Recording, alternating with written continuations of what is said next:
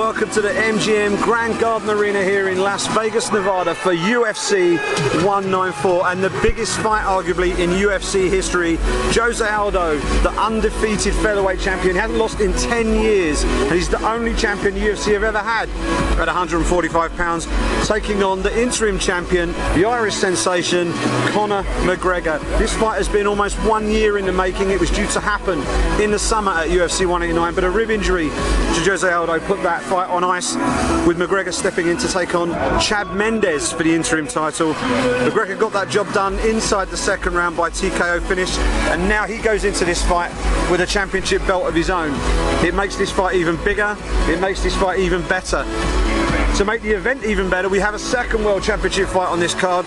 The Middleweight World Championship is on the line as Chris Weidman puts his 185 pound belt on the line against Luke Rockhold, arguably the most complete athlete in the UFC's 185 pound division that doesn't hold championship gold. Rockhold is steely-eyed and determined that this championship belt is going to be his by the end of the night. That fight with Weidman is one that's got everybody in the fan base and the media equally excited for this fight. That could steal the show, just as Robbie Lawler and Rory MacDonald stole the show back at UFC 189. Do not miss that fight. But before that, we have a battle for the number one contendership position in the UFC's middleweight division with Brazilian submission machine Ronaldo Jacare Souza, the former Strikeforce champion, taking on former Olympic wrestler, former world champion wrestler, Cuba's Yoel Romero. Romero is a physical specimen and has absolutely ripped through the UFC's middleweight division to earn himself this spot against Jacare, who many believe should have had a shot at the world championship already at this point. This fight will determine the winner or who the winner of the co-main event is likely to fight in 2016. Another fantastic matchup to keep an eye on. We have a welterweight bout between two two submission experts, Demian Maia, the Jiu-Jitsu black belt, former Jiu-Jitsu world champion and long-time competitor in the UFC. He actually took on Anderson Silva for the UFC middleweight championship a few years back. He's now down at welterweight and he's looking to make a run at 170 pounds. He takes on Iceland's own Gunnar Nelson. He trains out of SBG in Dublin. He speaks with an Irish accent. He's pretty much an honorary Dubliner, an honorary Irishman for this fight. And you can bet that the stands in the MGM Grand Garden Arena will be ringing out in support for the Icelander when he goes on against Demian Maia. Again, this is one for the purists. Two of the best pure grapplers in the sport going toe to toe in one of the biggest events in UFC history. And kicking off the card is another spectacular matchup at 145 pounds, the featherweight division. Hawaii's Max Holloway is arguably the coming man in the UFC's featherweight division. He's only young, I think he's 24 years of age. He's got plenty of experience under his belt already. He's the only man to take Conor McGregor the distance in the UFC, and he's got designs on a title shot in 2016 himself. He's taken on little heathen Jeremy Stephens, one of the most explosive fighters you'll find in any weight class in the UFC. His fight with Dennis Bermudez at UFC 189 was a, a fight of the year candidate. It was outstanding, just the viciousness of his striking game. This is a guy who goes in there to take you apart and to do so quickly. There are no feeling out, no feeling out process with Jeremy Stephens whatsoever. Max Holloway is going to be given all he can handle in this bout, but can the talented Hawaiian get past Stephens and put himself right up there in the championship conversation at 145 pounds? That's your main card, and that is going to be live on BT Sport 2 from 3 a.m. in the UK. Before that, we have the preliminary card, which will be live on BT Sport 2 from 1 a.m. Headlining the prelims, the California Kid, Uriah Faber, one of the most popular athletes anywhere in the UFC, bantamweight star, former uh, WEC champion, taking on Frankie Saenz. He wants to make a statement in this fight and get himself right back up there in the championship conversation at bantamweight. He admitted to, to me this week he'd effectively taken himself out of the championship picture um, due to TJ Dillashaw being the champion and him being a, a close teammate of his. But Dillashaw has since left Team Alpha Male and there's been a little bit of bad blood there and Faber now wants back in there. He wants to be right up there fighting for the championship once again. A big win against Frankie Saenz will give him that bargaining chip to go to the UFC bras and say, now's the time, put me back in there. At women's strawweight, the tiny tornado, Tecia Torres, who came through the Ultimate Fighter uh, a couple of seasons ago, taking on UFC newcomer Jocelyn Jones-Lybarger, who came in at short notice. Uh, this should be an explosive contest. Torres is a real, a real natural athlete in this weight class. She's good everywhere. Trains out of American top team. She's one to watch. A couple of wins from her. She'll be up there in the championship conversation as well. At welterweight, Brazil's Warlley Alves takes on American Colby Covington. Covington, strong, strong wrestling base. Trained, former roommate of Jon Jones from their college days. He's one to watch. Alves, he's a submission guy. This should be an interesting fight if the fight hits the mat. And to open up those prelims, we've got former Jiu-Jitsu champ Leonardo Santos, the lightweight, taking on the Motown phenom Kevin Lee, who has a lot to say going into his fights. He's got the he's got the uh, he's got the attitude and he's got the ability to talk his way into a fight. If he gets a big win over Leonardo Santos here, he'll be calling out bigger and better opposition in the UFC's most talent-stacked weight class, 155 pounds. Speaking of 155 pounds, the early prelims, which are live on UFC Fight Pass from 11:30 tonight, we have two lightweight contests. Joe Proctor, all-action fighter, always gives us an entertaining fight, taking on Dagestani fighter Magomed Mustafayev. That'll be an entertaining scrap. As will John Makdessi, the Bull, the Canadian fighter, training out of TriStar up there in uh, Montreal, taking on Hawaii's Yancy Medeiros, very talented guy at 155 pounds. This is a high quality matchup and it's the second fight on the card. So we're getting into the big fight straight away. Makdessi versus Medeiros. That's a sleeper fight for fight of the night. That could deliver something quite quite special on UFC Fight Pass. And kicking it all off at welterweight, we have Court the Crusher McGee, a guy who once died of a heroin overdose but miraculously was revived. He's got a new lease of life. He won the Ultimate Fighter many years ago and he's still campaigning in the UFC's welterweight division. He takes on Brazil's Marcio Alexandre Jr. in our first fight of the night. So to recap on your TV times, UFC Fight Pass 11:30 p.m. for the three Fight Pass prelims. Then switch to BT Sport 2 at 1 a.m. for the four preliminary card fights, and following that at 3 a.m. we have the main card, the pay-per-view portion of the card for the viewers in America. Five fights in the biggest UFC card in history, UFC 194, Holloway v Stephens, Maia v Nelson, Jacare Souza versus Yoel Romero, and then the two World Championship fights to round it all out. Chris Weidman, the middleweight champ, versus Luke Rockhold, and for the featherweight, unified featherweight championship of the world, the fight that the world has been waiting for, Jose Aldo Jr. versus the notorious Conor McGregor. The arena right now is pretty empty. There's a few media filing in, a few UFC officials knocking about. No fans in the building yet. In a few in a few short minutes time, this place is going to be heaving. It's going to be loud, and it's probably going to be the best atmosphere that we've experienced at a UFC event in North America this year. It's going to be spectacular. Make sure you watch it. If you've got friends who kind of maybe a bit interested in mixed martial arts, get them round, get the beers in, get the snacks in, and enjoy this event. It's the biggest event of the year. It's UFC 194, and it's coming up later tonight. All right, we're here back in the media room after UFC 194 a quite remarkable show. Quite remarkable show. We've just had two press conferences, one for everybody else and one for Conor McGregor, holding court um, on the main microphone as well, which uh, is normally reserved for Dave Sholler or uh, or Dana White. I'm here with Robin Black, who predicted uh, predicted this fight correctly again, as he did with Holly Holm. Um, but surely you didn't think it was going to be this quick. I really didn't. I, uh, you know, the breakdown. Uh, Dana White hired me to do my breakdowns for first Ronda and then this one, and it's going to be I think six or seven more so far, and uh, Cruz and Dillashaw being the next one. And it's they're really fun to do. And when I dug into this fight, I kind of thought there was a number of things at play. Uh, Conor's left hand being the biggest weapon, and Aldo's leg kick and the way he pressures forward. I called it wade and trade. He comes forward throwing. But uh, when you distilled it down, we ended the breakdown with the idea that it might just come down to power and chin versus power and chin of Aldo's right hand versus Conor's left hand after all other things had kind of canceled each other out. I certainly didn't think that would be immediate.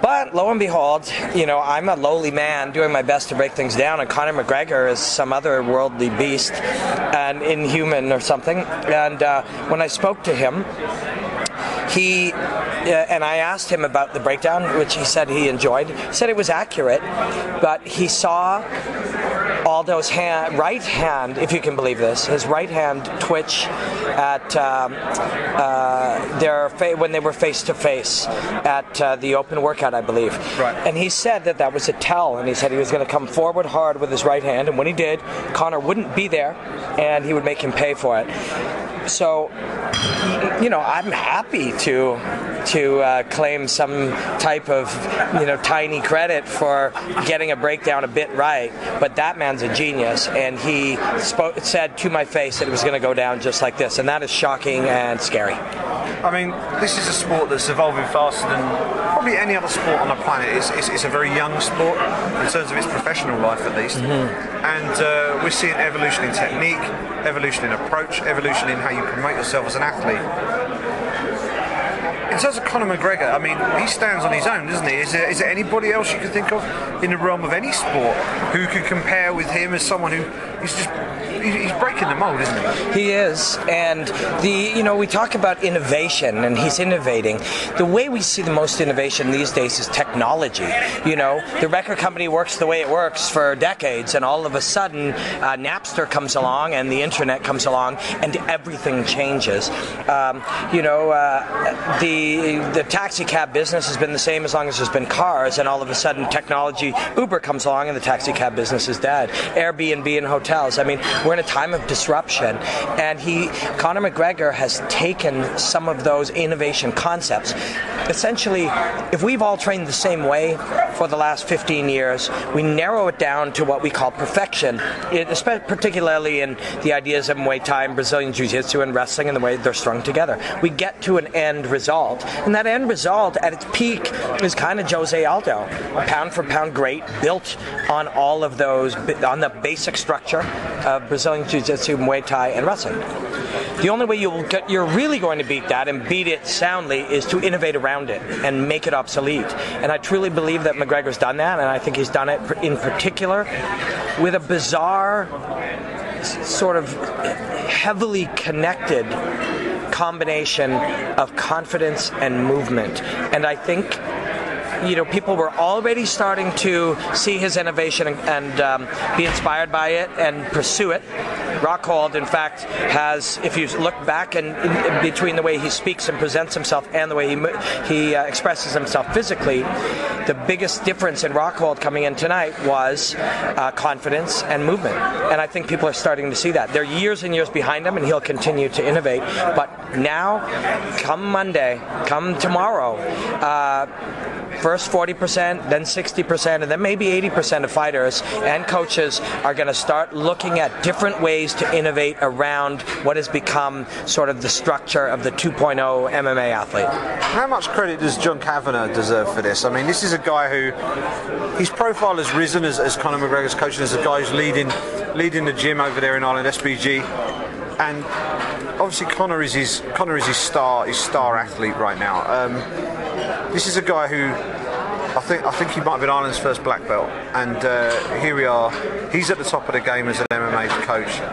How much credit does this guy deserve? I think John Kavanagh deserves a ton of credit, and he is clearly a brilliant coach. Um, and in particular, he's the right coach for Conor McGregor. And could he make 10 other Conor McGregors? I don't think so. But could he make 10 other very, very, very good, continually improving, um, growth mentality based uh, fighters? I, I think he could. Uh, but McGregor is uniquely special, and uniquely special athletes need the perfect coach. Some need a coach that they want to perform for and they want to please. Others need a coach that becomes more like a partner. And I think, in particular, for as great as Kavanagh is, and I truly think he's a genius, I think some of his genius comes in finding just the right amount of leadership to allow or in, um, uh, sort of urge Conor to take for himself.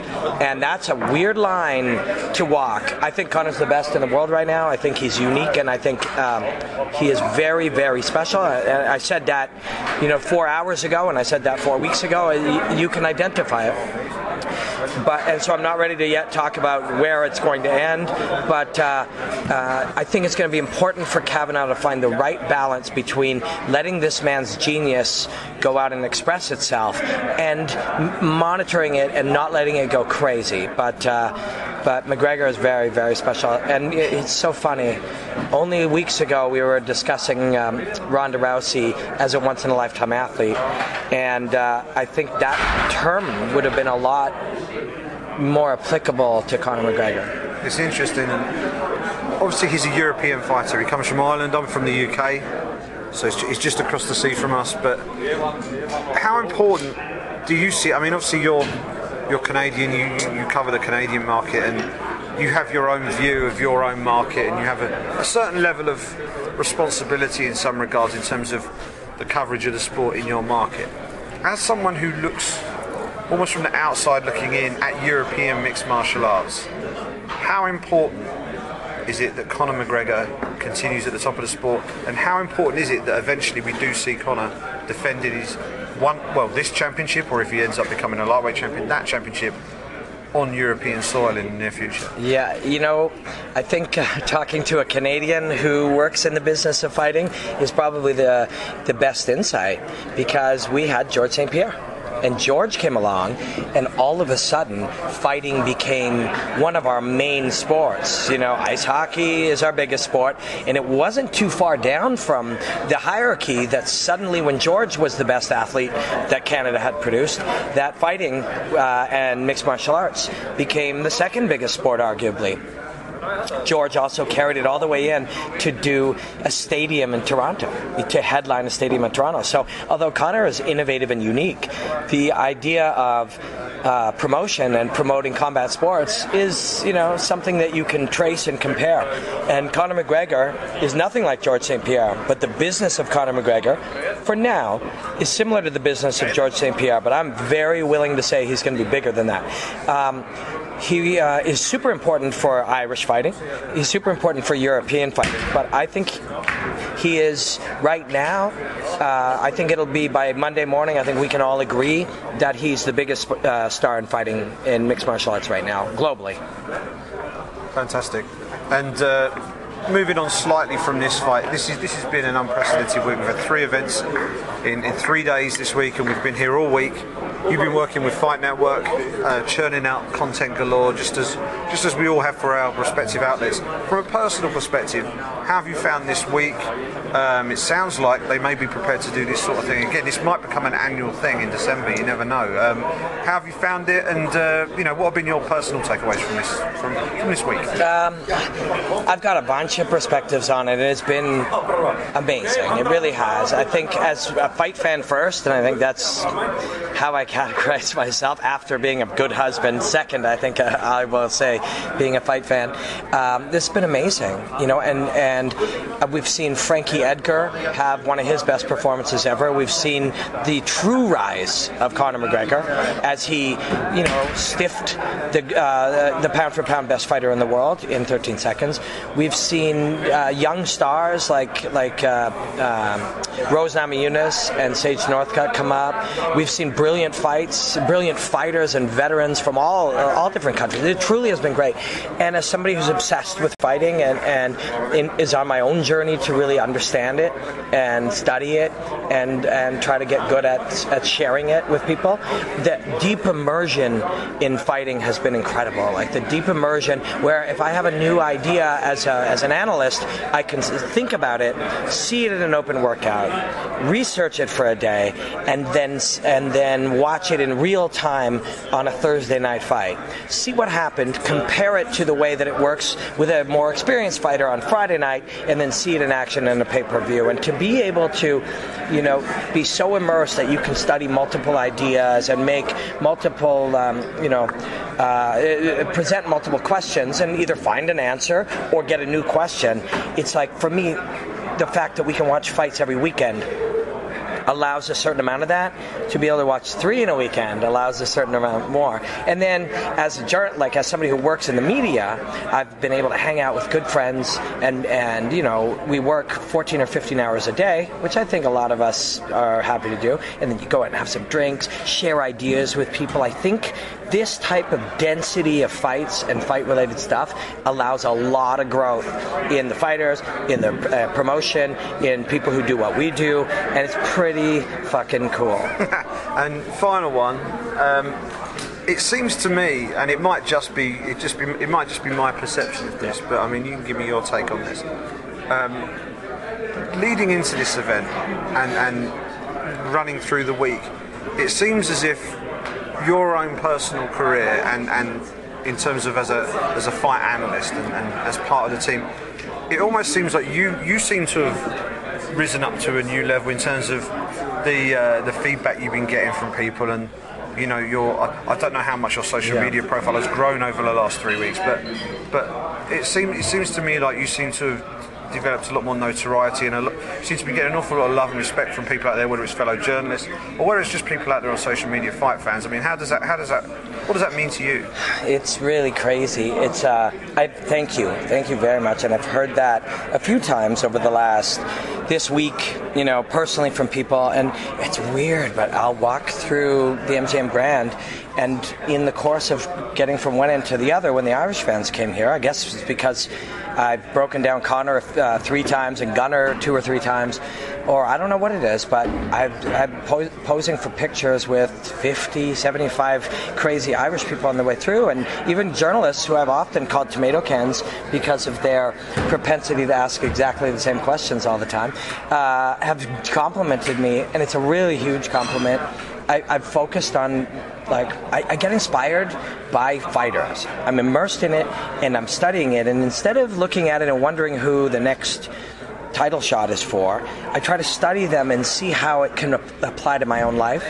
And I try to share that message so when fight fans watch fights and watch fighters, they look at it and say, if Chris Weidman could be facing Anderson Silva and not sign a renewal contract and say I'll I'll fight out the last fight of my contract against Anderson Silva because I believe in myself strong enough to. Uh, that I'm going to win, that this will change my family's life, something like that. Or Conor McGregor saying it's about innovation, it's about constantly striving, it's about having confidence in what you do. Any of these things, you know, uh, these things inspire people, and they inspired me, and I've been pursuing, trying to get the, be the best that I can at this thing that I do, which is analysis. And I feel like by concentrating on the work, I've, I've, I've just progressed as an analyst, and it's a really crazy big compliment to me that people are noticing it. And it's strange because I was that weird guy who sung in a rock band seven years ago, who was 38 years old and lost his first couple fights, and I was ridiculed by people. And I feel like all of a sudden I actually do understand how fighting works. And I understand it in a unique way, and I've figured out how to share it with people, and it's really exciting for me. And thanks for saying that. That's all right. Well, look, it was, it was a pleasure chatting to you before the event on Skype, although the Skype thing didn't work very well. Pleasure, pleasure having a few beers with you this week, and a pleasure chatting with you again. Um, really good to meet you, and uh, we will definitely be uh, staying in touch as things progress. And hopefully, we'll see you at a, a good few more events as, as our careers continue in this great sport. You too, my brother. Thanks for putting all that great work out there. And let me buy you a beer right now. And uh, let's do this more. Uh, I love chatting with you. Great stuff. Thanks 16,516, making it the uh, largest UFC event at MGM and also the largest UFC event in Las Vegas. Gate was $10.1 million, $50,000 bonuses. Fight of the night, Weidman versus Rockhold. And performances of the night, Conor McGregor and Leonardo Santos. One transport tonight, Chris Weidman has been taken to a uh, local hospital to be checked out. Who's got the first question? Me Hi, Kev. for the uh, new champion. Luke, first of all, right in front of you, just your right, right in front. Congratulations. Uh, you were limping. What was going on that was causing you to limp there? I kick with my left foot. Everyone knows that. I like I like the left kick. I kicked a couple elbows and he, I think he checked me once or something. I don't know. I was just it hurts. It hurts and it is what it is. Can you, um, first of all, comment what this means to you? Because you seem like you were kind of bitter from the moment you got in UFC. Like you felt like you weren't getting enough credit, that people weren't recognizing the ability you had, and you even said at the press conference the other day that you hadn't faced anybody as tough as Tim Kennedy and uh, and Jacare. And I wonder sort of where that attitude came from, and, and do you feel like you know you proved any point tonight?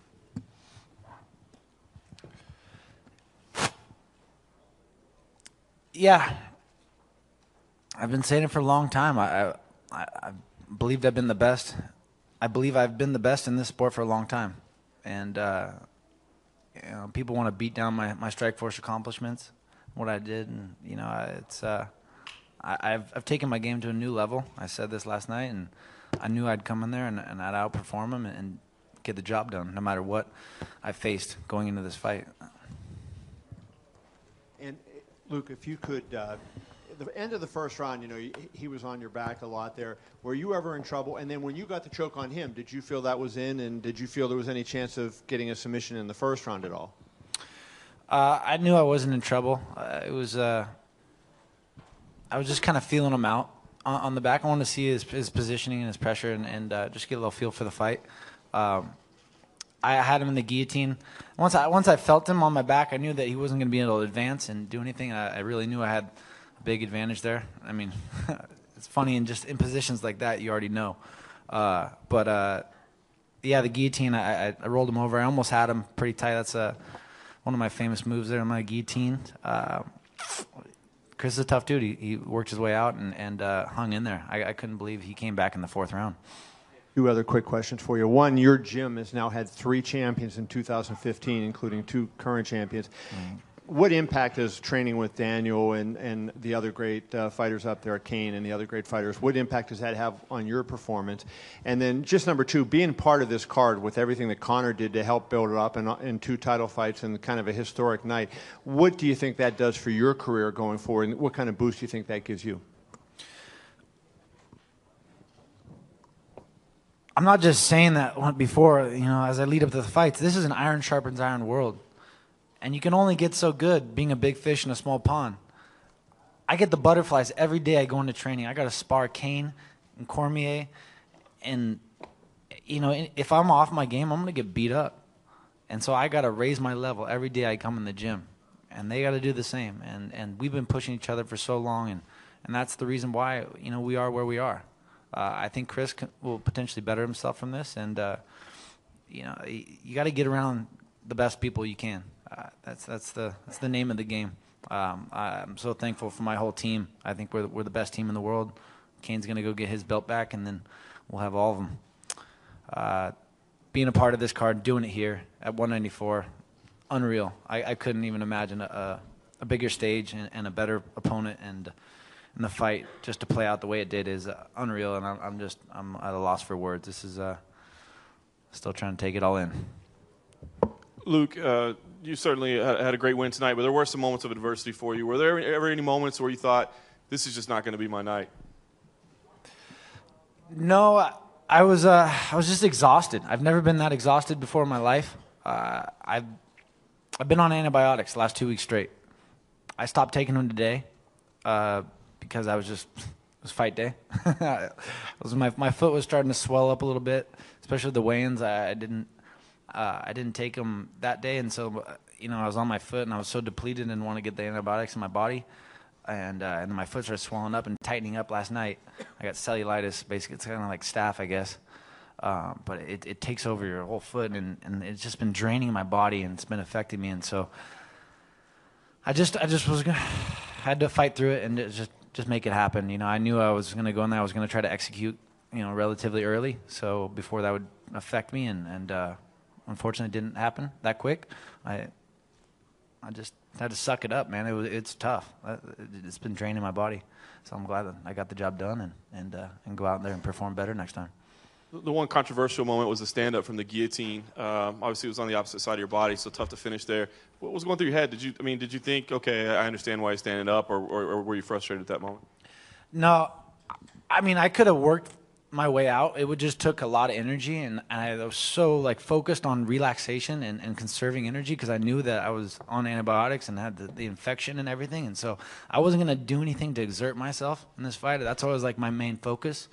I like don't fight the wrestling, flow with it, reverse it, and not you know overexert myself because I knew that I would I would have nothing left later on, and so.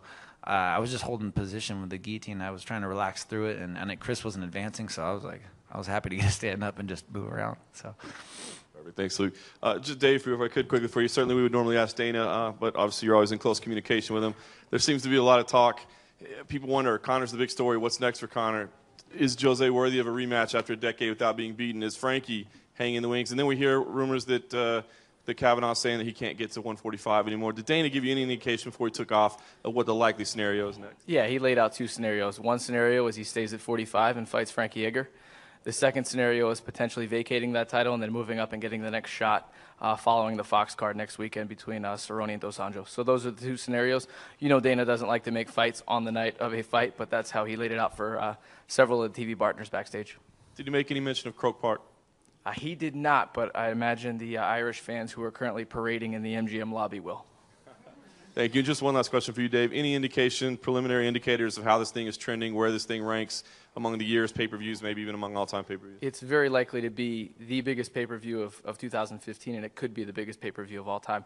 The metrics are off the charts. It will surpass any records we've ever done commercially. Uh, the web traffic has just been enormous, and uh, 194 has been a good week for us here.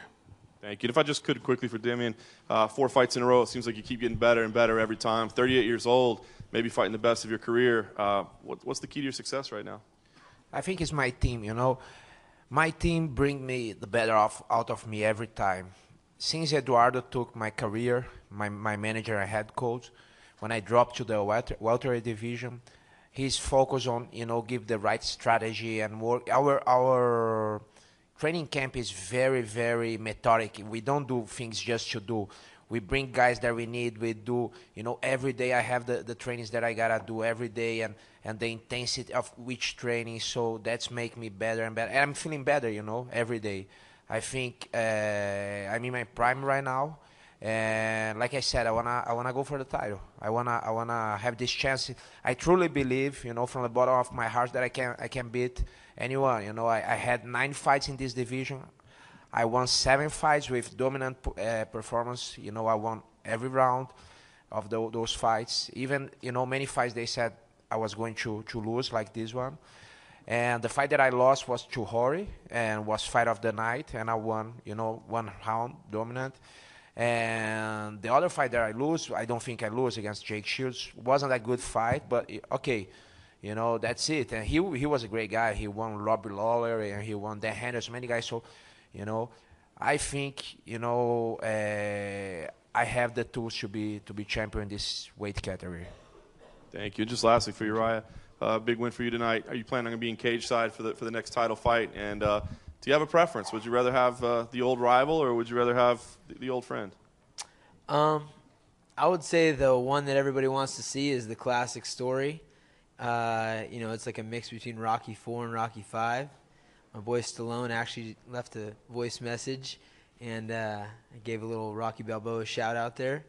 And uh, you know, I really it doesn't matter too much to me. I mean, I'm not here for a long time. I'm here for a good time, and uh, fighting for the title is, is is what my goal is. And you know, I took myself off the market for a while, and it's kind of a weird thing when you've been, you know, at the top of any division you've been in your entire career to kind of like take a back seat because of friendship and you know that's off the table now. I've been released from the friendship. So uh, I'm, I'm, I'm gonna i'm gonna train my butt off and, and i'm hoping i get that that call and, and i'll be ready. And cruz is dope. Tj i can't relate to the guy. Um, I'm looking forward to a good fight. Uh, question for Luke Rockhold. Uh, Luke, over to your right. Um, you and, and DC are obviously very close, very good friends. I was curious, what did he say to you? Obviously, he ran right in, gave you a hug. Did he? Did, what, what kind of words did you guys exchange in there? I know you were kind of the same way when he won his title. I have no fucking idea. I, you know, there's not much to be said at that point. We've been through everything together. Living in the garage and at Bob Cook's house and playing video games sitting on the floor. it's been a long road, you know, living in the gym together and, and uh, it's not always so glamorous, but you know, it's uh, it's just amazing. It's it's can't put into words what it, what it feels like to from the bottom to the top. You know, it's a it's an amazing thing. A lot of gold now. The silver watch has got to go. I need some gold ones. Um, obviously, you know, for the most part, you know, after the first round, it was a pretty dominant performance. You know, you won the second. Obviously, you, you, you could have finished him in the third. Most people thought it could have been over at that moment. You finished him in the fourth. But do you believe after fighting Chris Weidman and seeing what he's done, do you do you feel like you will see him again at some point in the future? I know he's a tough guy. You know, I think he's I think he's a cut above, uh, technically and, and obviously toughness. Um, but like I said, I, I I wasn't joking when I said that before. I really believe that I'm. I'll have the advantage wherever this fight goes every time we get in there, and, and I think he'll come back, but I'll put him right back down.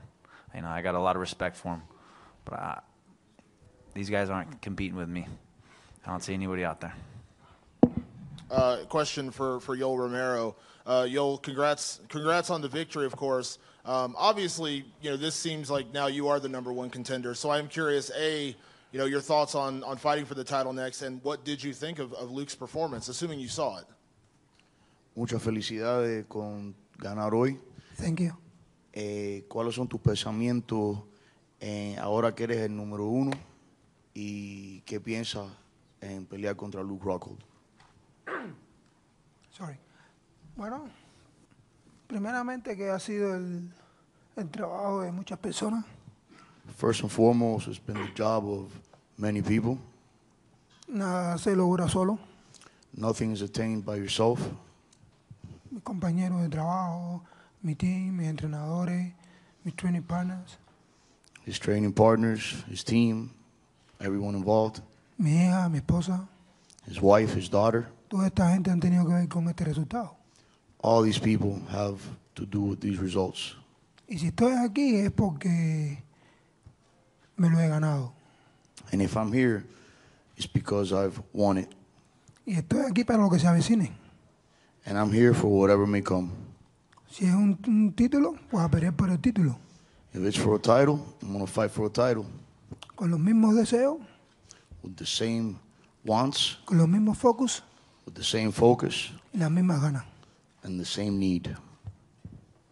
And uh, a question for Urijah. You know, you, you you stepped up in May. and You fought Frankie Edgar at 145. Then you did the Ultimate Fighter, and I know that kind of came together almost short notice after everything happened with Josie the last time. You kind of put your career on hold then too. Do you feel like you know you kind of got back on track where you wanted to be? You've said numerous times you want to be champion again. Do you feel like you did kind of define that tonight with the win you have, and obviously the situation you know you have with with both Dominick and TJ? Um, I'm, I, I think so, but I don't make those decisions. You know, like I said, there's a couple fights that get me real excited. That was my 41st fight, which is crazy. You know, I remember being here for some massive fights when I first started in 2003 and 2004, and and just to see it all pan out is just crazy. Um, going up to 145s, being a little bit older, I was surprised at my weight. I mean, I made an effort to get bigger, and uh, my weight stayed up. So it was it was rough. I had some injuries going in, so I wasn't able to run this whole camp, and so I had to get my weight down, basically 28 pounds uh, over the last 10 weeks. So, um, but yeah, I felt good. You know, I, I feel like uh, you know I'm right where I need to be, and like I said, I'm not I'm not uh, I'm not trying to hang out here forever. I just want the fights that matter, the fights that matter to me, and the fight that matter to the organization and the fans. And um, I don't think there's any secret what what people want to see. And one quick question for Tecia Torres. Uh, congrats on the win, of course. Probably, you know, your strongest performance to date in the octagon, especially in that third round.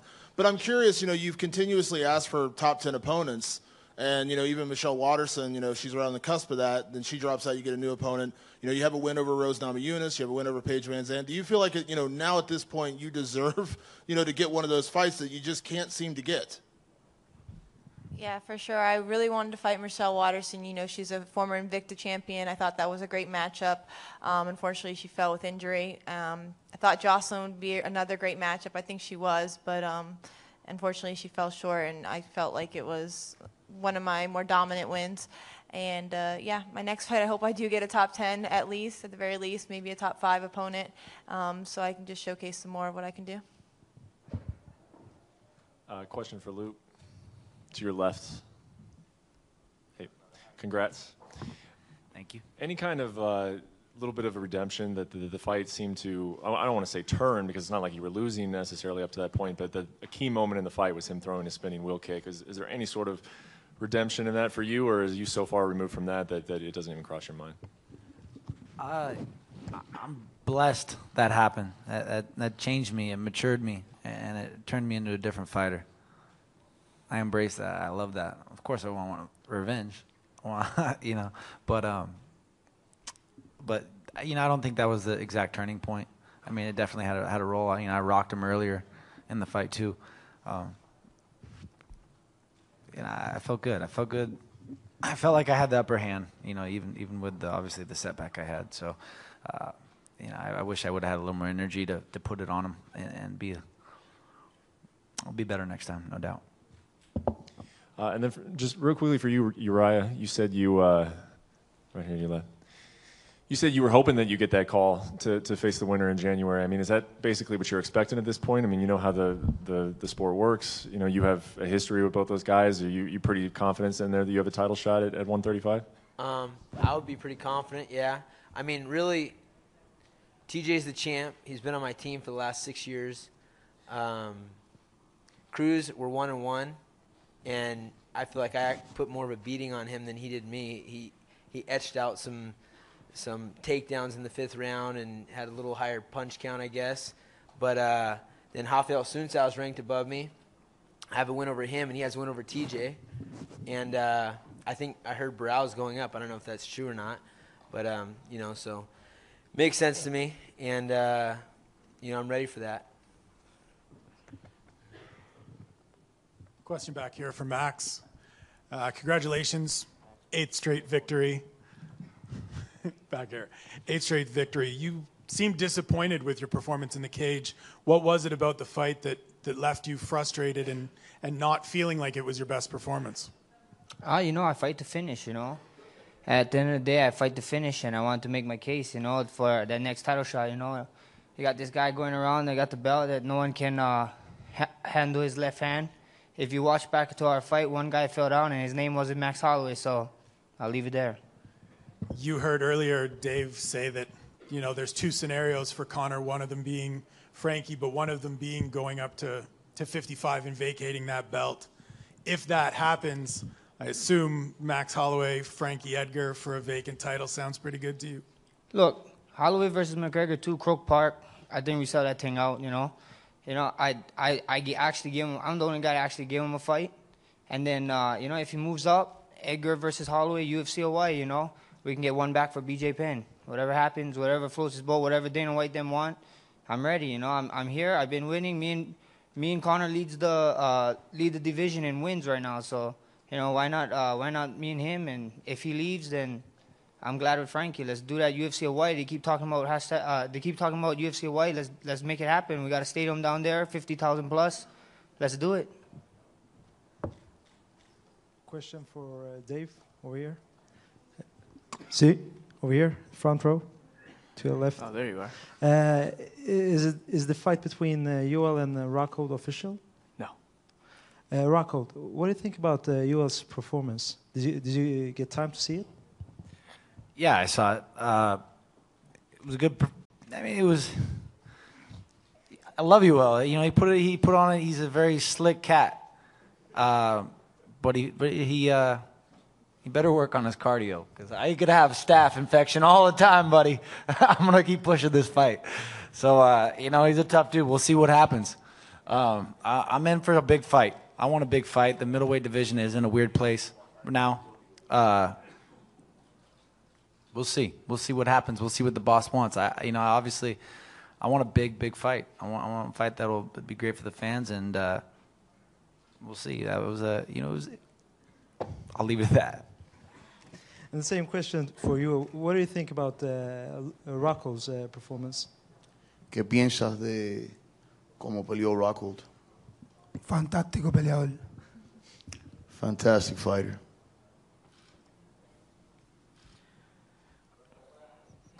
Uh, question for Luke Rockhold. Uh, Luke, were you surprised that the fight was not stopped at all at the end of the third round? It looked like it was very close to being finished at that point.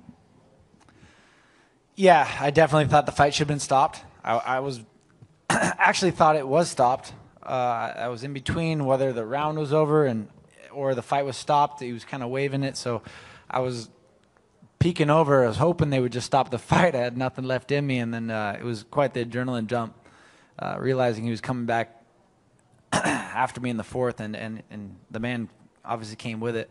Uh, yeah, I, I thought it should have been stopped. It, it's it's tough because you know I'm the same, I'm the same guy. I I'm going to go out on my shield too. I want to be done, finished. But I mean, he took a lot of damage. It's not my job. It's not my call.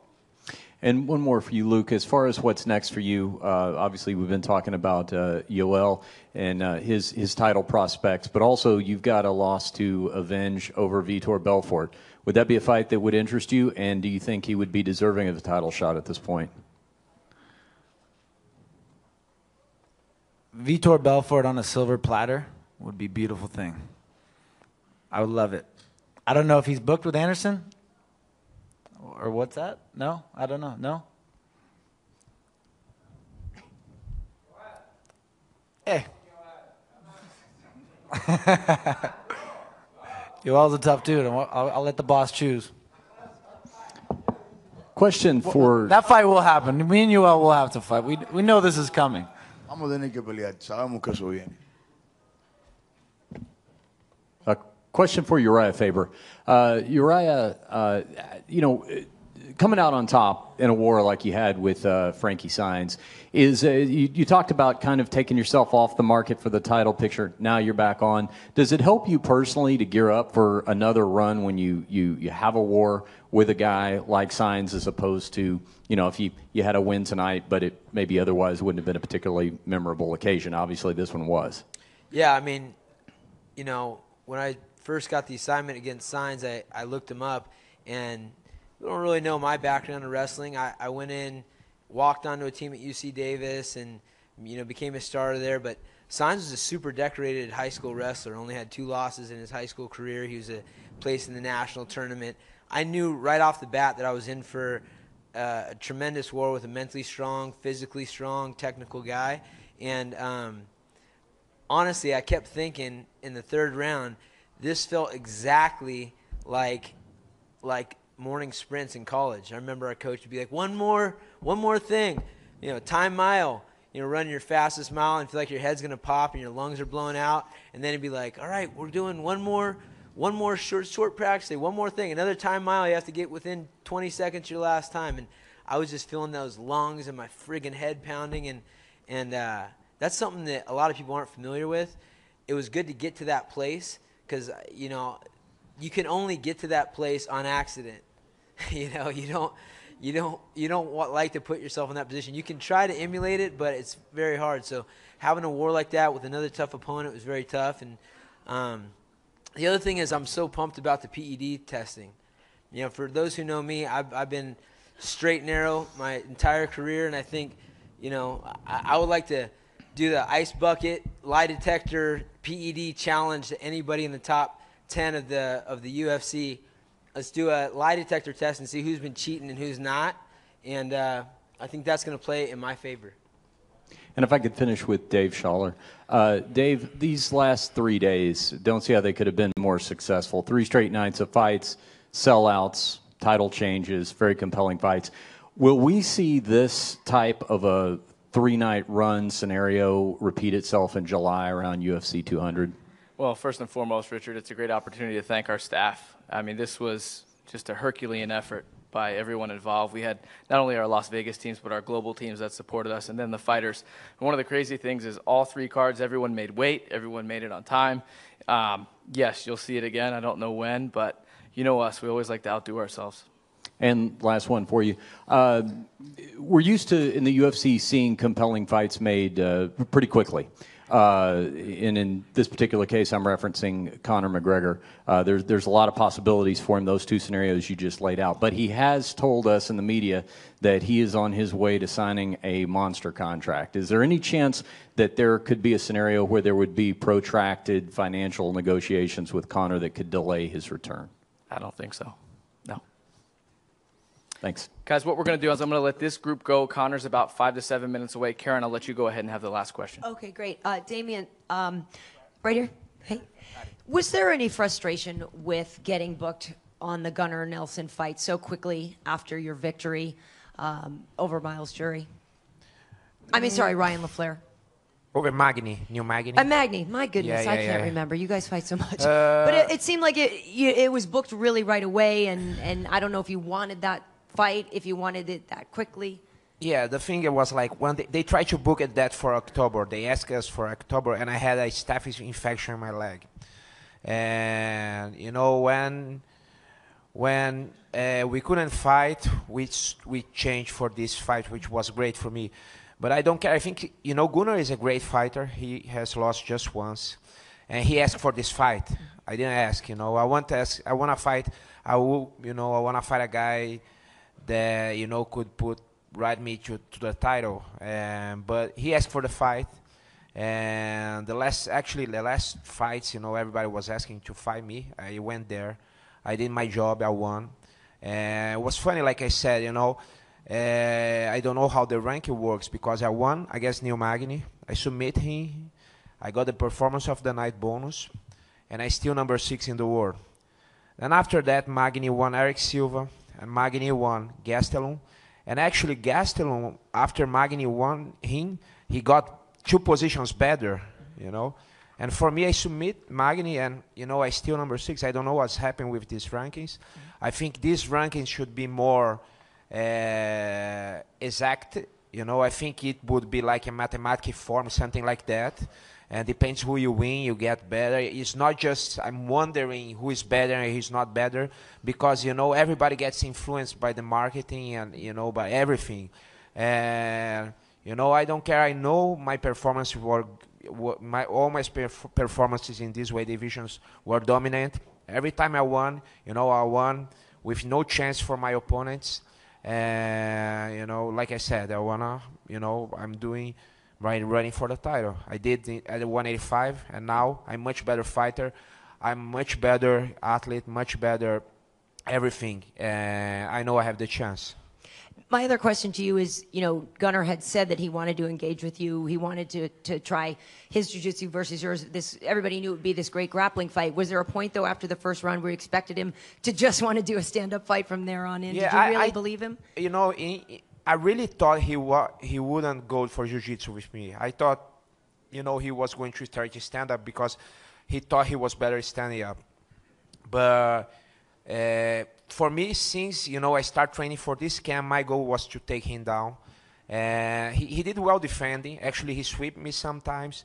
And the difference of, of this fight is that he has a awkward, you know, stance, stand up. So it's, it's hard to train a guy like that. We bring some Shotokan karate guys to my academy to train. And also, you know, on the ground, I knew normally when I put the guys down is when the fight start getting easier for me. But with him, I knew was going to be different. But you know, I was able to do well. I was able to sweep, go to his back, and do my job. And you know, I tried go to the arm, didn't work. You know, I tried to submit, but you know, I did my best, and that's it. Thank you. And lastly, real quick for you, Urijah, um, it was kind of a tough week leading into your fight for, for Team Alpha Male with Paige and with Chad. I'm just curious your thoughts on on Chad's loss in particular. Um, you know, just how do you feel about that? It's just uh, it's really frustrating. I mean, you know, these four ounce gloves that anything can happen, and and uh, props to Frankie, man. Frankie is, you know, he's the guy that doesn't quit training. He doesn't stop progressing. He doesn't take time off, and um, that could have been anybody's exchange, and he he he clipped him in a in a real strange way. It was just right on the like nicked his upper lip and and put Chad down, which is, is sad for Chad because uh, I mean there's a lot of buildup. I mean after you saw how he was on two weeks' notice with Conor, you know stepping in there, his fight with Aldo, um, you know Chad. People are going to be jumping out of the weight class and doing this and doing that. I would love to see Chad stay in there and uh, get another shot with with with Frankie coming up or um, do something big. And it was, you know, I was thinking about that in my fight. I need to get morale up, and it was motivating for me. I mean, that's one of the coolest things about being a part of a team is it's it's more than just you. It's somebody, you know, you have a family, you have a support system, and yeah, it was rough. And after your guy won the Ultimate Fighter, can you admit that you actually like Conor? yeah, I like Conor. Conor's a good guy. We actually we had, we had some good times in Vegas. Uh, you know, not that he can't get on your nerves, but uh, I, I enjoy I enjoy his mindset. he's he's uh, he's a special guy, and and uh, man, really really feel for Aldo. What a great champion. You know, hopefully he gets his chance. I mean, I think Frankie's up next, but hopefully he gets his chance for redemption. But um, man, can't argue with Conor, dude. The Mystic Mac. Thank you. All right, we'll be back in a few minutes with Conor. Thanks, guys. You want to stand here? First and foremost, Conor, congratulations on the cover of EA Sports. And uh, I'll turn this press conference over to you, sir. Um, thank you so much, everyone, for coming here. I'd like to thank, on behalf of myself and the promotion, uh, thank all the media members for all the work that they put in. We are extremely grateful. Um, tonight was a phenomenal night. $10.1 million gate, the highest pay per view of the year. We done it again. It's been a great year for myself, my team, my family, the promotion. I'd like to congratulate the UFC, all everyone at the UFC that puts in all the hard work behind the scenes.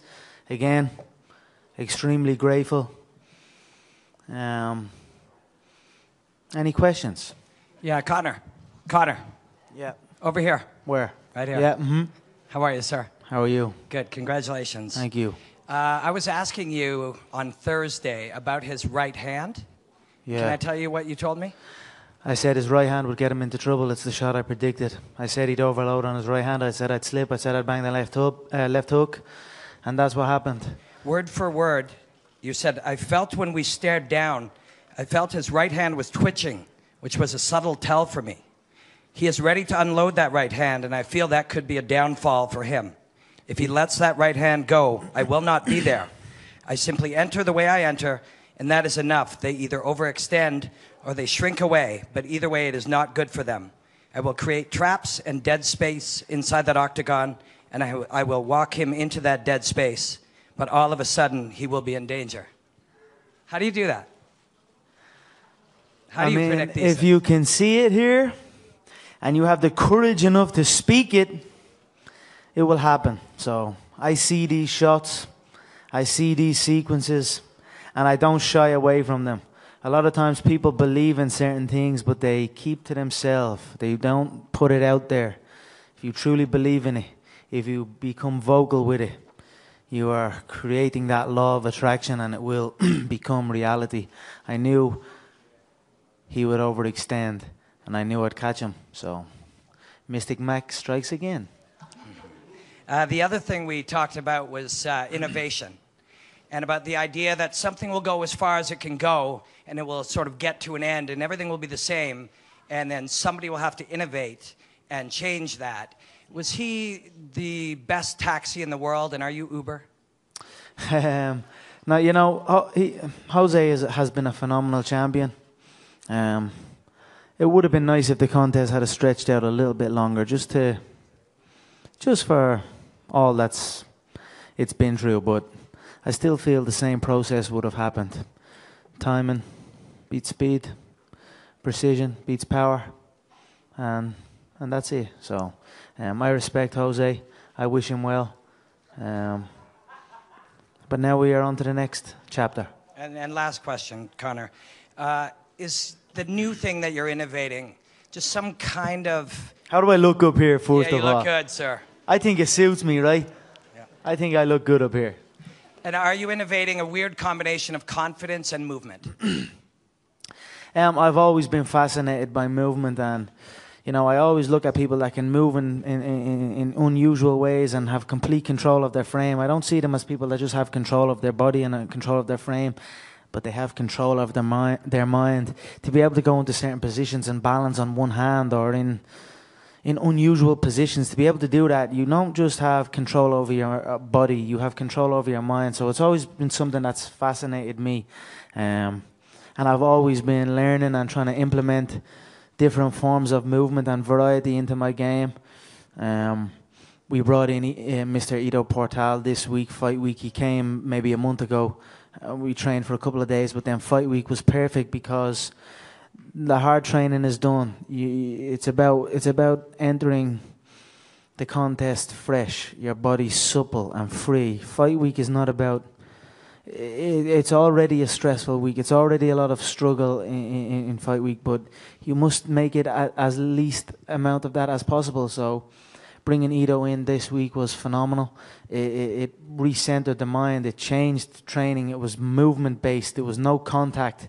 When I woke up today, I didn't wake up and say, I didn't wake up and my brain wasn't telling me that my foot is sore or something. You know, that's what a lot of times happens to these fighters. They come in and say, when they wake up on the day of the fight and their, their brain is instantly telling them about their elbow or about their knee or about their ankle or something's wrong with them. This time I woke up and there was absolutely nothing wrong. I was like, I felt free, in control and, and free.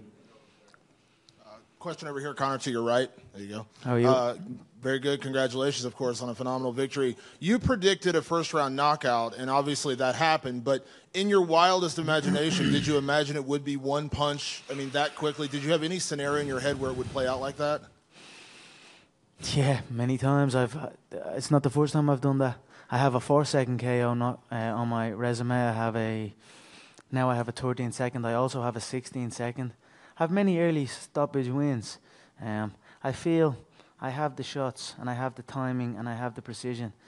And again, with these small gloves and with the correct amount of force and the correct timing, the human chin can't take it. So um, that was I said one round. He is the pound. He w- was currently the pound for pound number one fighter on the roster, undefeated in ten years, the company's only featherweight champion.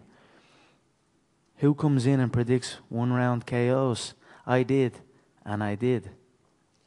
Do you think, I mean, you know, if this fight had gone the full one round and let's say there were some good exchanges, maybe he got you with a couple shots, you know, the, even a first round fight, you could say we could justify an immediate rematch. do you feel like you will see Jose again, or do you feel like this may be the last time you see him? You know, that's that's on him. That's up to him, up to him what, what, what way he goes about his uh, his next step. I feel maybe he could take a step back, recenter himself, take all that, because you don't understand. Like I said before, and I've said many times, they, it's it's not the same when you sign to fight me. There's a whole other, it's a whole other ball game. It's a completely different pressure bubble you're under. And he felt that. A guy that's been on top so long, 10 years undefeated, the company's only champion, but he felt the pressure like he'd never felt before. That's because he was facing me. But what happens is when they, they show up and they face me and they, they man up and do it, they become re energized. Look at Holloway, look at Poirier, look at all these people. When they show up and they come through it, they become better individuals. So I think Jose should go back, regroup, maybe get back in line for a number one contender spot, and, and, and we'll go from there. I know the option is there for the 155 pound belt. I'll sit and I'll watch this. Um, the options are there now. The options are building. We've got Frankie, who, who had a good win last night. Um, that could be for the featherweight belt. Um, maybe Jose rematch or 155 pound strap. So I, I, I enjoy options. You know, options are a good thing in the fight game. Your coach, John Kavanagh, that's a perfect segue to my next question, said that, you know, this was the last time you were going to cut to featherweight. It is a big cut for you, and you were interested. And Dana said if you, you know, if you want that lightweight title fight, you know, if you go up, you could have it. Where Do you have a preference? I mean, how bad is that cut? How bad was the cut this time? And does that I mean, I, I, I giggle all the time because every time I step on that scales and I step off the scales, everyone's like, it's the worst I've ever seen him. He, he, he better rehydrate correct or He's in a hell of a lot of trouble. Don't get me wrong. It's a tough weight cut. But tell me one time I've missed it. Tell me one time I've not showed up the next day fresh. You know what I mean? Everyone up there on that stage is, that makes weight is, is, is not in the freshest of states. You know what I mean? This is, this is the business. But this, this time around, although it was tough, I done it professionally. I cut no corners. I had a, a, guy in that was helping me with, with, with the structure of it, and I trusted in the structure and in the plan, and the weight came on me. Is it easy? No, but I get it done like a professional. So although I said I would not, I, I was considering, I wasn't considering leaving the featherweight uh, division for good because I am the unified world champion. This is my division. I say what I do now. So maybe I feel there's a couple of contenders in the mix. Let them maybe compete against each other while I go up and take the lightweight belt. Allow a contender to emerge and go back down and take out that contender. and then go back up after a lightweight contender has emerged and take out that contender. That was what my career path I felt was taking shape. Now Frankie had a good win yesterday or yesterday, so he could probably climb up as con- an early contender already. So, um, we've we've some options, we've some decisions to make. Um, but most certainly, I'm looking to replicate what I have achieved in my previous promotion, a two-weight world champion, held consecutively. I said I would do it, and I will do it. And my last question, you know, Jose Aldo, you said it. Everyone said it. Number one pound for pound fighter in the sport. You knocked him out in 13 seconds. In your head right now, Conor, are you the number one pound for pound fighter in the sport now? I believe so. I believe there are many great fighters. There are many people who do great things. But when you combine it all together, when you combine the whole package, the whole animal that is the fight game, I don't think there's nobody that does it better than me. I think I am the pound for pound number one. Uh, over here, Conor. Um, do you consider this your first title defense, or do you look at this as now you're the champion, the real champion, the whole way? Um, yeah, I, I, I felt like I was always competing for the belt. Like I said, two weight world champion I came into this promotion as. So in my mind, I was defending my belt on the debut and every other fight. So it's nice, you know, they, they, lay, they, they called it a fake belt, interim toy belt, clown, joker, all of these things. So I'll go back and I'll sit patiently and wait and hear what they have to say now. And the last thing I was going to ask you is, is there any obligation that you feel? I guess you, you came in and you sort of galvanized this division, really made it, I think, what it is now. And now that you've got, now that you've beaten Jose and you're the guy, and uh, in the crosshairs of anybody coming up, and especially like Frankie, do you feel an obligation at this point on any level to kind of stick around for a little bit, or is it? I tell you one thing that won't be happening. If I go up to that lightweight division, there's no way in hell that I'm vacating my belt. That's not happening. There'll be a belt on one shoulder and a belt on the other on the other shoulder. I understand why previously they would have fighters do that because many fighters don't fight as frequently as I do. Tell me how many fights I've had in the past year. You know what I mean? i I'm busy. I stay active. I'm fresh. So when I go up to the lightweight for that lightweight belt and take that lightweight belt, I will still be the featherweight champion also. So I will be a dual weight champion. There's no going up and vacating. The belt, the belts will still be active because I am active. I am as active as any of them. So there's no problem with that. So there's no vacating. That's not happening. Conor, you famously proclaimed that you were going to be here. Uh, you've seen it happening.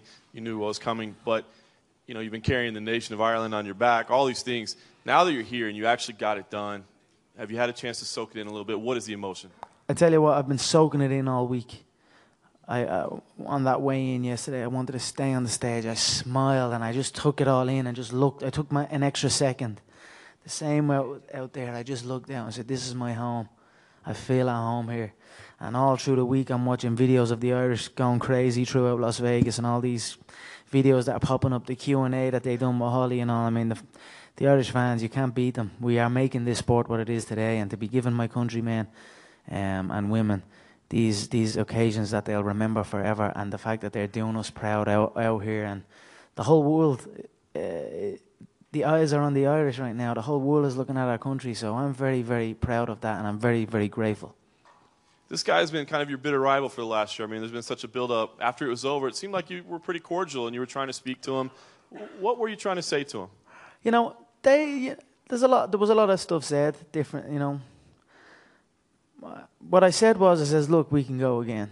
You don't like this. Don't, although it was, an, it's a nice feeling to get that knockout. It's still, it's kind of not nice as well. You know, you can see what's happening around, and it's, you don't want to see a champ, uh, uh, the current or the, the the only champion in the in the company's history going out like that. So I had a little moment where I, I felt sorry for for Jose.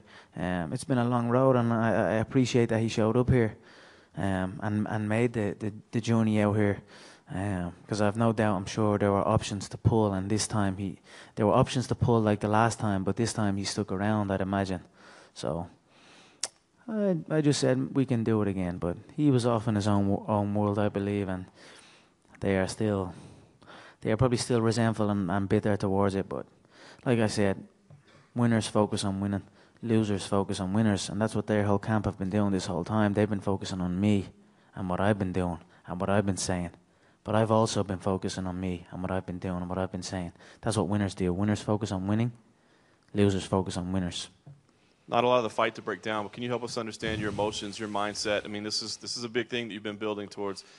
That 13 seconds that unfolded. What was going through your head? And I mean, did you see things playing out? Was it just muscle memory, instinct? How did it all play out? I just felt he'd load up. I'd give him a little shot, give him that pressure, almost like get that recoil. And then he loaded. I pulled, banged the left hand. It was clean, no power, no push, just pop. Precision, timing. That's it. You you you fall into a shot like that, you go asleep. And last question for you, Conor. It doesn't sound like the weight cut is going to factor into your decision. So, how will you make the decision of what the next move is? Is it, is it about who wins at 155, which matchup sounds more interesting? How will you make that choice? I'll give it some time. I'm still here, and I'm on, I'm on, you know, it's Christmas. I'm, I'm thinking right now, Christmas. In the fight game, when you travel around for so long and you, you're, you're either making weight or you're doing something, but Christmas is taken from you many times. This time, Christmas is not taken from me, so I get to go home. I've been, I've put in a hell of a lot of work this year. It's been a crazy, crazy year for me. So I'm looking forward to going home, building a Christmas tree with my girlfriend, spending time with my family, eating some good, good food, um, and let the plan form. It will form before me. So I'll keep my ear to the ground and see what people are interested in the most and make a decision then.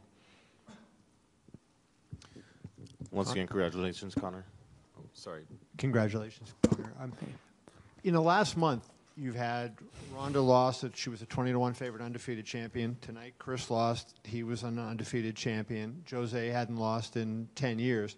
What does that say to you about now that you're on the top and everybody's going to be shooting at you? Does that give you any caution or any pause that you have to consider? Again, winners focus on winning. Winners focus on what they can control. I I keep you keep getting asked, um, did you learn anything from Ronda or did you learn anything from other people? But although I learned from watching the contest and the technical aspect of it, I focus on me and what I'm doing. So um, I don't. I feel at the top. I already felt at the top before tonight. So um, I'm confident going forward that nobody can take what I bring. What do you feel from a business standpoint is possible? I mean, you know, there's always been this thing when you talk about MGM, you know, gates are six, seven million. Those are huge gates. Now tonight you did 10 million. 10.1. Uh, even da- and even Dana said the other day you couldn't get over nine, and uh, you did 10.1. What is possible in terms of where you take this thing in, on from the business standpoint? in What did what did Floyd pay-per-views? Do? Sorry, say it again. What did Floyd Money do? Four, they're at 4.6 million. No, that was bias. I'm talking about gay. Oh, 72 million gate. 72 million gay. We done 10.1. I'm catching up. I'm only 27. Them old motherfuckers are 40 before they got that on. I'm only warming up. so I said to Lorenzo and I said to Dana, I'm bringing these big numbers. I'm bringing these half a billion dollar revenue numbers like the Mayweather Pacquiao fight done. So at 27 years of age, I stand here as the unified world champion, back to back gate records in the MGM. This is trending as the highest pay per view. Sholler, I believe, said of all time for the UFC. So at 27 years of age, with every record in the book, with weight divisions above ready for me to be to go at, super fights left and right. Tell me, tell me one other champion that's been like that. Every other champion gets a belt and they don't want to go up or they don't want to go down. I'm going straight up. So I'm bringing these big numbers and the sky is the limit. And I guess just in, in that vein, you know, when you think of the Mayweather Pacquiao fight, it was because it was six years. People wanted to see Mm. that for such a long time. There was some hook to it, and it would seem to me like the dual championship would be the hook for you to be able to kind of get that Mm. that type of thing. Um, do you feel like that is it, or is there a specific opponent that you know people may think that will be more than just the the hook of say another title? Yeah, I've, I've, well, there's many there's many ingredients to form that what it was, um, but like I said, 27 years of age, we can, this can happen. anything can happen. I could go up unified, or I could go up and take that lightweight belt. Maybe Jose make a run back, and maybe people want to see that again, and just bills and bills, or you know, things change and things grow in the fight game. So um, these these hooks appear, and we capitalize, and that's that's what we do here at the UFC. All right, Conor. Once again, congratulations. Uh, this was not only just you know you winning the title, but with 13 seconds, this beat Ronda Rousey's 14 seconds for the fastest UFC title fight ever. Uh, how do you respond to that? Was that is that something that you thought about when it happened, or is this? I first time? certainly didn't think about that when it happened, but I do enjoy the numbers. I make no secret of that. I do enjoy breaking records, so I'll add that to my list of broken records. And this was a great night for you. Unfortunately, this week hasn't necessarily been as great for some of your teammates. Gunny Nelson it didn't go his way. Same with Artem Lobov. Mm. What did you think of their fights, their performances? You know, I was absolutely heartbroken watching the watching Gunnar fight there. He's so you know, there's so much to do with the game now. It grows and there's a lot more to it. He he he he experienced his first more extreme weight cut as well this time because he's, he's naturally grown into the welterweight division. So there's many factors in it. Um, but that wasn't that wasn't the true Gunnar Nelson out there. You know, he's he's he's he, he's he's there and he has every shot and every movement in the book. It's coming. It's coming for Gunnar. It was very very sad to watch that. I, you know, you have to give respect to Demian Maia. I feel the early exchanges were more of what Gunnar is capable of. Uh, Demian had that body lock. Gunny had the overhook and that little foot lock trip and ended up in top position. There was some. Be- it was a beautiful fight. Hats off to Demian. Gunnar will be back. Um, he'll grow with it, like like he did previous. So, um, the Artem fight. I mean, Artem has been with me from the beginning. Also, what he done in the Ultimate Fighter House after being with me in Las Vegas for the last camp, to go in back to back to back KOs. Um, to watch that fight play out as well was very was very upsetting because it wasn't truly a fight. I mean, if you beat a guy, beat beat a guy, you know. But respect to Ryan as well. Um, it wasn't. It was a great weekend for myself. It was a mixed up and down uh, weekend for my team. But as my coach says, we win or we learn. So we will learn. We will head back to the gym. We will enjoy every sequence that happened over the course of this weekend and learn and grow from that and add to it and implement these lessons in our game. And just final question, uh, like you said, you want to keep your eye on the title fight between uh, Dos Anjos and Cerrone. Who do you see coming out on top in that fight? Uh, you know, I don't know. I haven't even given it a second thought. It doesn't really. It doesn't really matter. I'll, I'll, I'll, I'll again. I'll keep my ear to the ground. I'll see see what kind of numbers we're talking. I mean, it's not even a pay per view card, so the, the division is struggling big time. Um, the division needs me. I don't need the division, so um, I'll play it by ear and see. But I am emotionless to who comes out victorious. Conor, your people are so important to you. What was it like for you, you know, at the introduction, right before the the, the fight started, and hear, hearing the support, and then also, do you don't you want to take a fight back to Ireland? I mean, if they offer me a Croke Park, or if they offer me the football stadium, you're damn right I'm going to take it. Can't you demand it? Maybe I can these days. Maybe I can. But like I said, I'm going to sit back in the shadows for a, for Christmas and plot, and then I'll come back in the new year with something for you all. The importance of your people, though, tonight. I mean, I am extremely proud of my nation and extremely grateful for all the people that come over here and travel for me. I mean, like I said, the, the, the fans all week have been amazing. The whole world has seen the Irish and the support they have for, for myself and each other. Um, and that we are good people. We just like to have a good time, no trouble. We just want to have a good time. And uh, it's, it, it's great to see my nation on the map. So I am very proud of that. Thanks again for everything. Thank you. okay, last question. Conor mentioned the fans from Ireland several times. What do you think the strip's going to be like tonight, and, and how, do you, how do you plan to celebrate? Ah, the strip will be green, white, and orange, my friend. Um, I, I have an after party now at the SLS, so I'm going to go have some steak with my family, a little bit of food, and then I'm going to uh, celebrate with my fans who are at the after party. Little drink or two, and then just, just rest for the night, and then see what tomorrow brings. Um, but it's been a great year for myself, the promotion. I'd like to congratulate and thank everyone involved, and I'll see you again in the new year. Thank you so much.